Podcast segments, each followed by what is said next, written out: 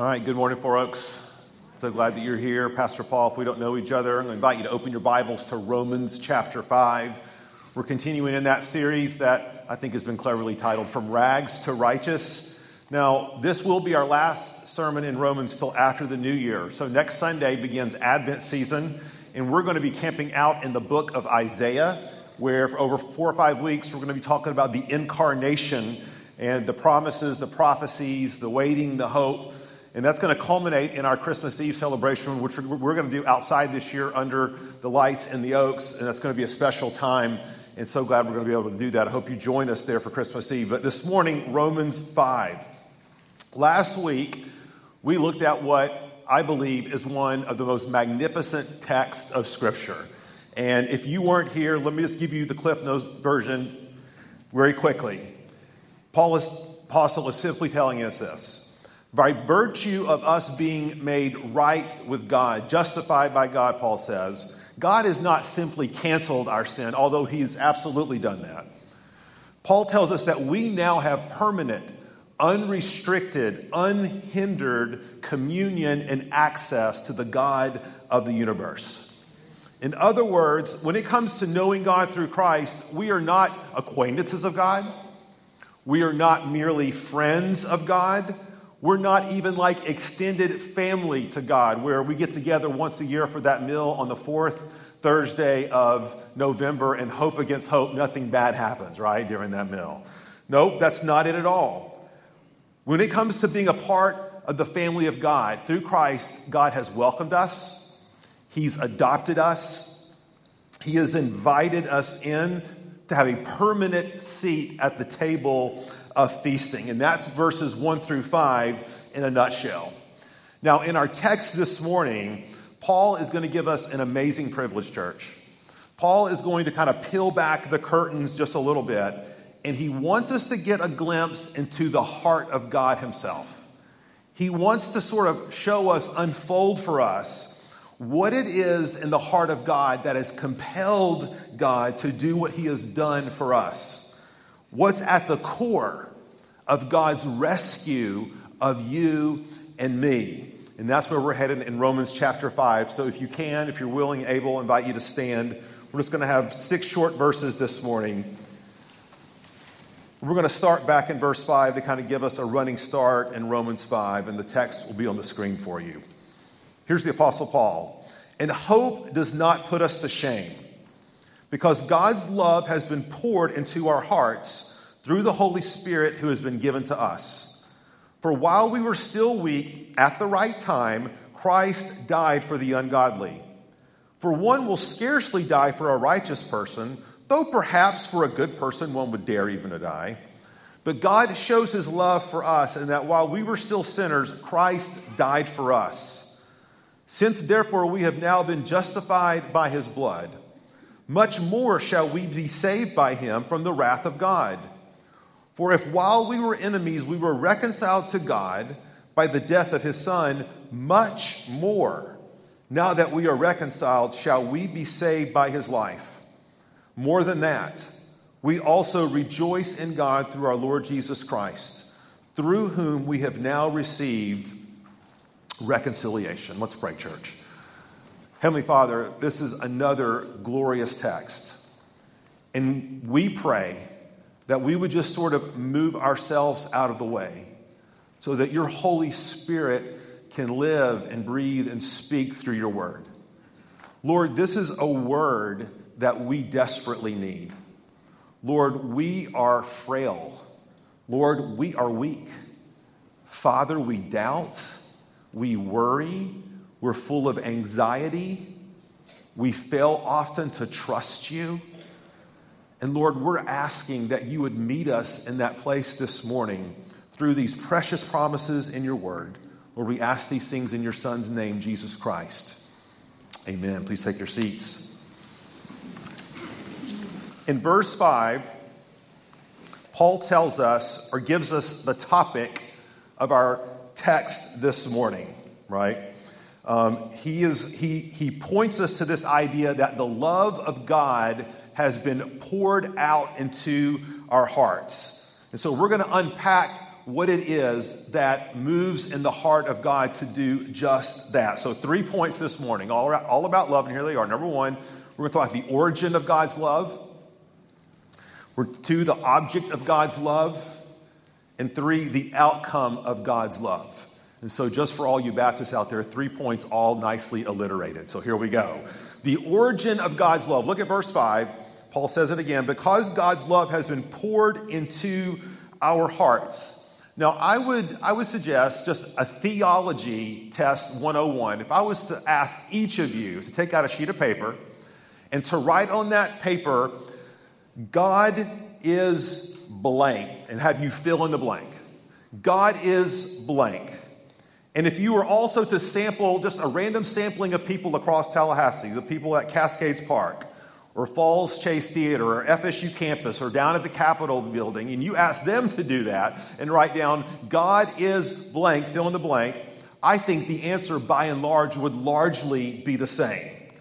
See, the most common answer, I think, whether inside, outside the church, um, Christian, non Christian, spiritual, non spiritual, I believe most people would say that God is love. I, I, I, think it's, I think it's almost a universal attribute that everyone wants to ascribe to God. And, and please hear this there is no but coming, and for good reason, right? Because this is the overwhelming testimony of Scripture. I found 745 references to love in the Bible. I counted each and every one as my Logos software counted them for me, right? 287 references to love in the New Testament alone. And I, I want to read just a sample, just an audit of some of these verses. And the reason I want to do this is because the love of God can just be so familiar, so ubiquitous, so, shall I say, normal and ordinary. We, we, we traffic in that kind of language. We forget what we are actually proclaiming when we say that, in fact, God is love. So just Hear these texts read over you. John 3:16. For God so loved the world that he gave his only son that whoever believes in him should not perish but have eternal life. John 16. For the Father himself loves you because you have loved me and have believed that I came from God.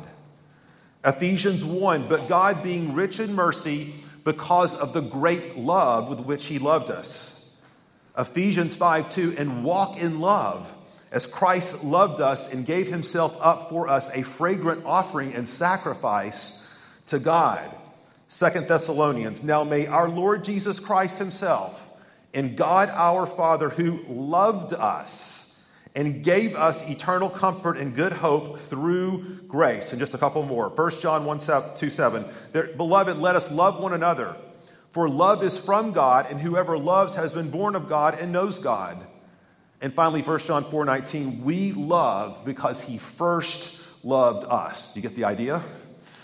Now, when we say that God is love, let's think for just a moment about the, the sheer implications of what we are saying when we say that. We know that God is eternal, which means that God has always been love. There has never been a moment in the history of the universe that has been loveless. God is love. And we see the manifestation of God's love most clearly in his relationship with himself, with the Trinitarian reality that stands behind it that God is one being in three persons Father, Son, and Holy Spirit. And all three of these persons are bound up in this eternal love relationship.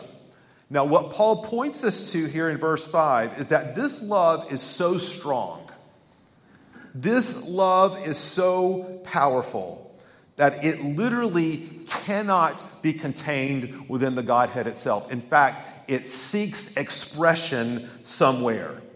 See, that's what Paul is referring to here in verse 5 when he says, God's love has been poured out into our hearts. The word that Paul uses, poured, it literally means to gush out, to spill over, to be deluged.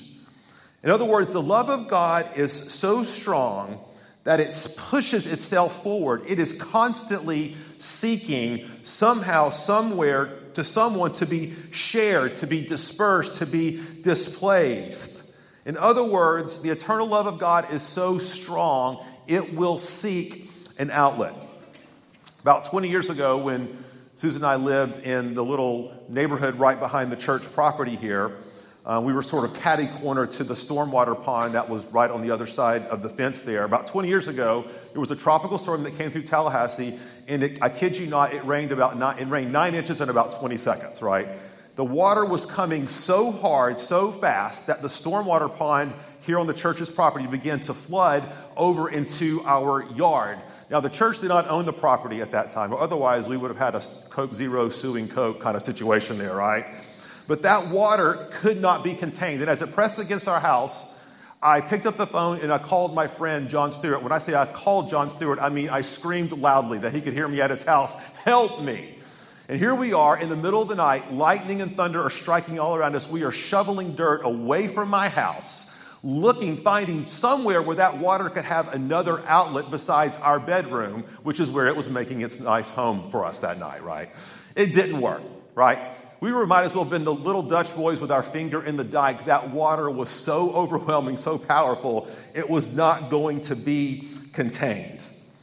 This is the same word that Paul uses for the love of God. It is originates in God, and by definition, by its very nature, that love wants to be shared. And that love seeks out an object. And that brings us to our second point the object of God's love. Let's look at verse 6. Paul says, For while we were still weak, at the right time, Christ died for the ungodly. Verse 8. While we were still sinners, Christ died for us. Let me ask you a question How do you know if someone loves you? How, how, how do you measure love? And what Paul is pointing us to here is you measure love by the actions it produces. You measure love by the initiative and effort and creativity that it inspires. But you measure love by the degree of difficulty by which one goes to express that love. And so we have four kids, and our two oldest girls are college age now. One is married. But when they were in high school, there was a season, and I don't know if it's exactly this way now, but I, I think it probably is, when guys were asking girls to the prom or home or homecoming or some other gosh forsaken dance at the high school there, right? And it was a bit of competition among the guys who could find the most creative way to ask the girl to the dance. Was it going to be a radio spot? Was it going to be an airplane banner? Was somebody going to parachute uh, in from the outside? Was it going to be a, a, an invitation buried in a piece of food? Or in one of our daughter's case, was it going to be a little football inscripted with an invitation tossed to her across the school cafeteria, right? See, a simple request for a date was not good enough. That did not show you really love. That did not show you really care. If that guy was serious, he was going to lay it all on the line. And so, young men, he who has ears to hear, let him hear, right? Now, how do we measure God's love for us? Paul answers this by getting us to think about our human relationships. So, stay with me here for a second. Who are the people whom you are willing to die for? And we all have that list, okay? And hopefully it's not a list written down somewhere, but it's, it's kind of mentally in your mind. Who are the people that you're willing to die for? In fact, if there was a catastrophic event right here, right now, God, heaven forbid, who would you run to to help first? Parents, you don't even have to think twice about that one, right? You are finding your kids. Um, you are finding your spouse natural and instinctual. But after that, who would you look to help first? And I'm sure most of you would say your pastors, of course, right? Or your community group members, or your friends. Paul answers that question for us. Listen to what he says in verse 7. He says, For one will scarcely die for a righteous person, though perhaps for a good person one would dare even to die. What Paul is pointing out here is the human instinct, the human reality that the more we love, the more we like, the more we identify with someone, the more likely we are to sacrifice, to give up, to serve, and dare I even say, die for that person. But what about someone you dislike? How easy would it be then to die for that person? Let's keep it real for a second here. Imagine there's that catastrophic event here, but locked up in a room somewhere on site is a convicted killer. Someone who is on death row. But not just any convicted killer, a convicted killer that has actually harmed someone in your family. Would you save that person? And if you say that you would, you're lying, right? I mean, we, we, most of us would, would, wouldn't even have to think twice about that. But see, the analogy is still not complete, though. In order to save this convicted killer who has killed one of your family members, what if you knew you were going to have to give up the opportunity to save your own child? Preposterous, we would say, right? Outrageous, offensive, repugnant, outlandish. Who would even suggest this crazy idea? Now you're beginning to get at the heart of what Paul's saying of the extent, the source, the heart, and the impulse of God's love. I want you to listen to all the words that Paul uses to describe us and our posture towards God. And there's kind of a, a progression here that goes from bad to worse. First of all, he says that we are weak. The word is literally impotent. In other words, unable to do anything at all to please God or to save ourselves. Secondly, he says that we are ungodly. The literal translation is godless. There is no innate desire for any of us to please God just for the sake of pleasing Him. Paul goes on to call us sinners. Now, you may have heard sin defined as, well, you know, Pastor Paul, that's when people make mistakes. You know, sin is a Greek term from the archery where you miss the target and you come up short. That's not the kind of sin Paul's talking about. Sin is, goes way beyond just making mistakes. Sin is defying and straying from the person of God. This is why Paul culminates this whole discussion by making the declaration that we, in fact, church, were enemies of God. Hostile, defiant, because we were the picture of ungodliness, we were the picture of unworthiness. Yet, and so, and I say all that to say, understand that God's love was in no way prompted because he detected in us some, you know, a contrite spirit. Or, you know, we were just misunderstood. If we were put into this situation and that situation, he knows that we would choose him. Christ's death for us was not inspired because he detected a contrite spirit or some tiny impulse that would move towards him, that would do better next time, that would turn over a new leaf. No, no, no, no. We were the object of God's love, Paul says, while we still hated God. Do you get the picture now? So when Paul speaks of the love of God, this love is no mere sentimental novelty. This is a love with teeth, church.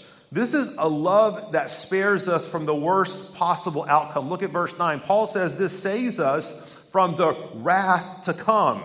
And here Paul is referencing the eternal conscious punishment in the lake of fire that will one day be the situation when Jesus returns to claim those who belong to him and for those who don't know him, who've rejected him, who've rebelled against him, to spend eternity away from him in hell. God's love is no mere abstract the- theological principle or truth.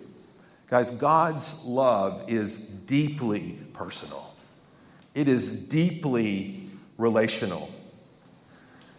And because we understand this, and we understand that this indeed is a precious thing, we want to know well, then, Pastor Paul, how does this amazing love relate to me? Third point the outcome of God's love.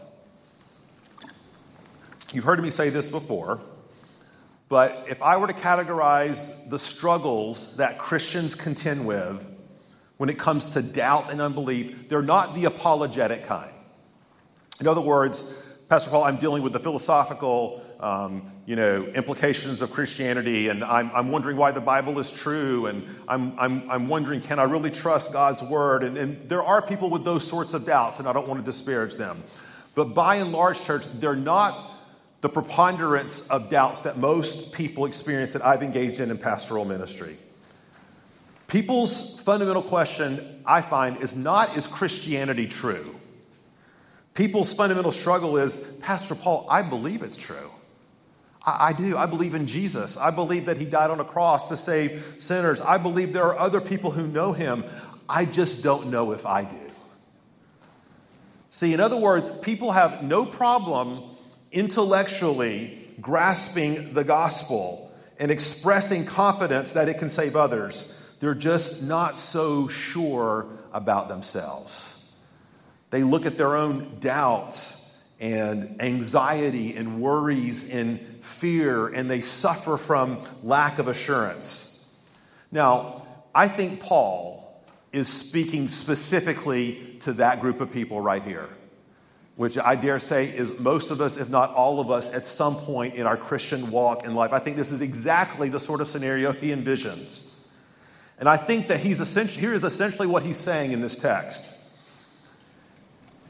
We Christians have no problem believing that Jesus died for us, no problem believing that the cross is the supreme demonstration of his love. We have no problem believing and trusting the gospel. We have no problem believing that Jesus saves in the abstract.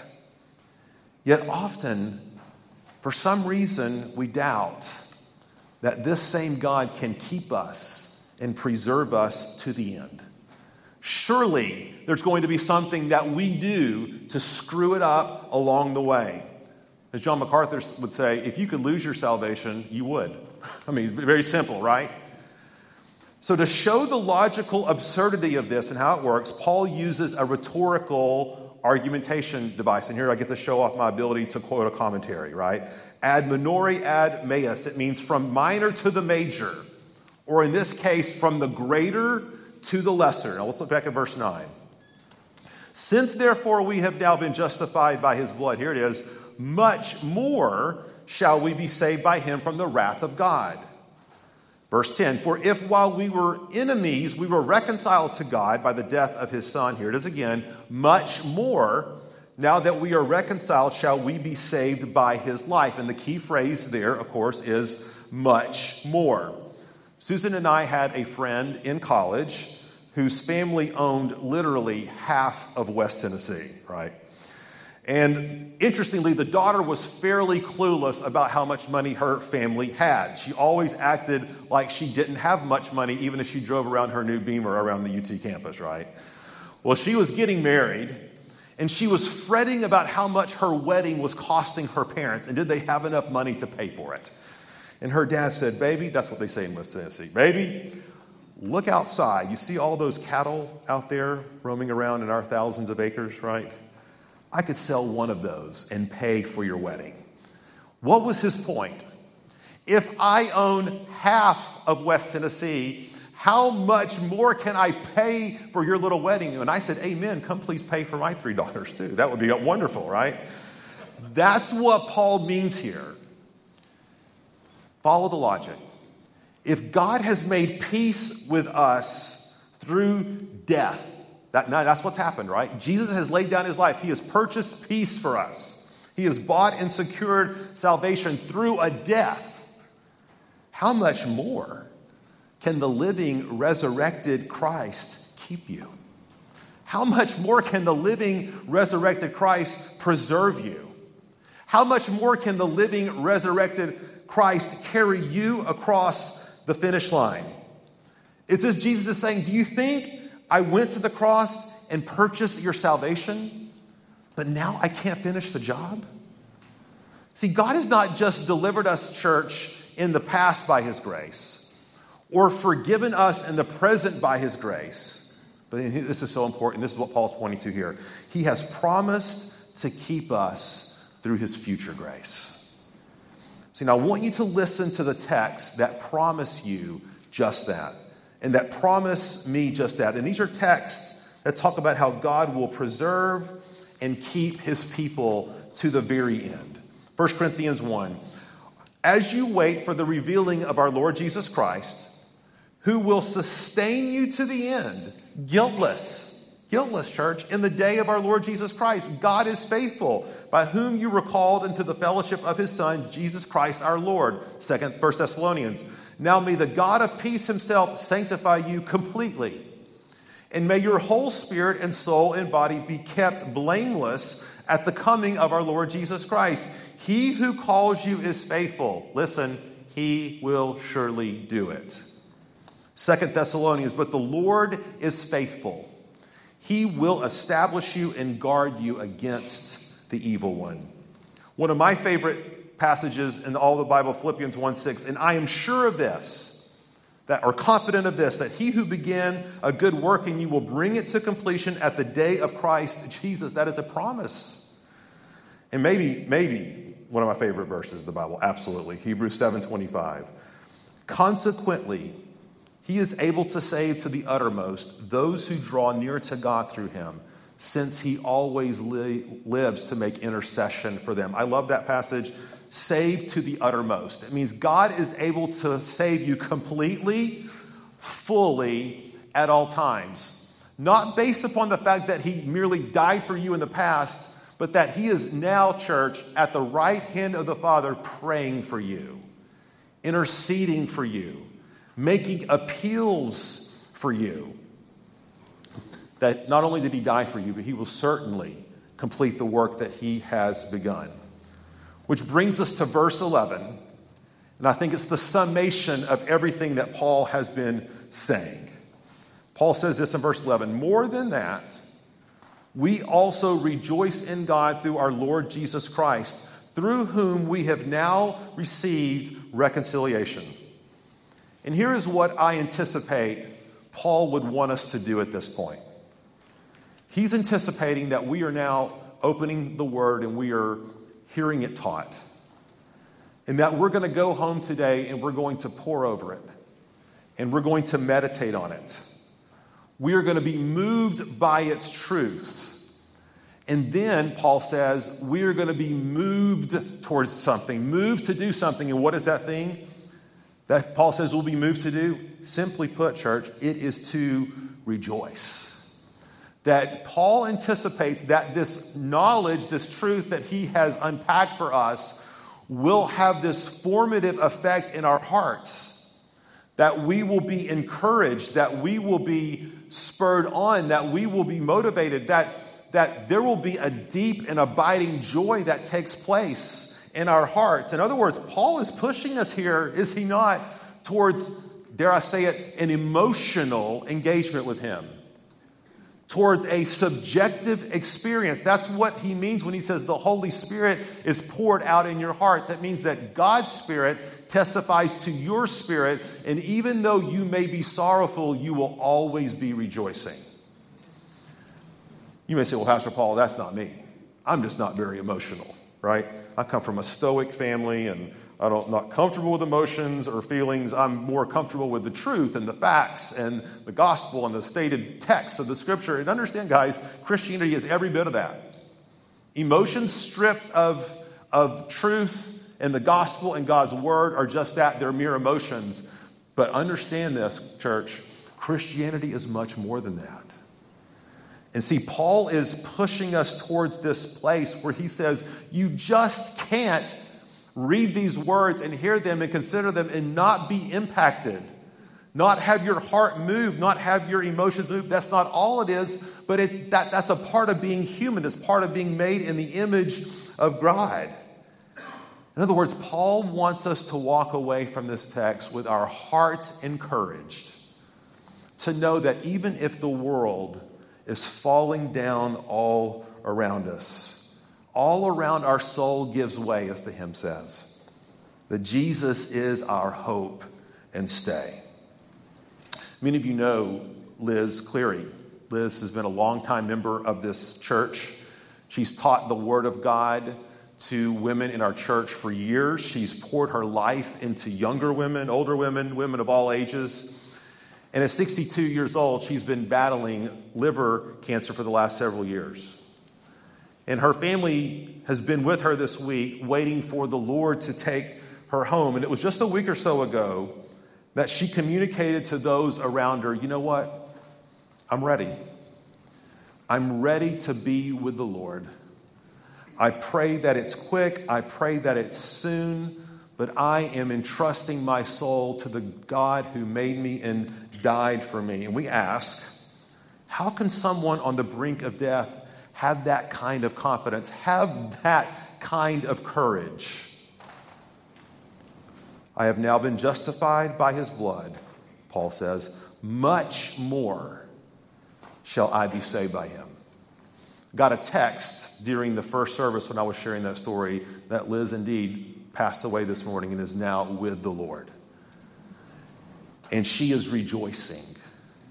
And when we rejoice in this life, oh, church, it's just a foretaste of the eternal joy that we will have with the God who loved us and gave himself up for us. Even while we were his enemies, he died for us.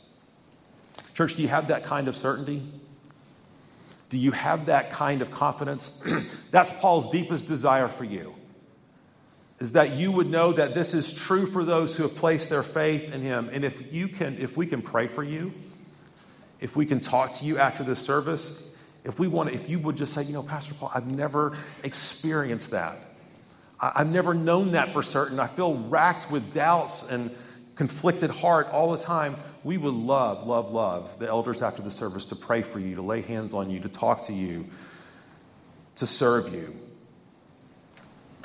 But, church, Paul points us to the greatest reality that any human being could ever know. While we were enemies, while we were opposed and defiant to God, God said, That's okay. I'm going to do for you what you cannot do for yourself. I'm going to lay my life down for you so that now you can rejoice with me in the reconciled relationship that I offered you. And let's pray that it would be thus so for us as well.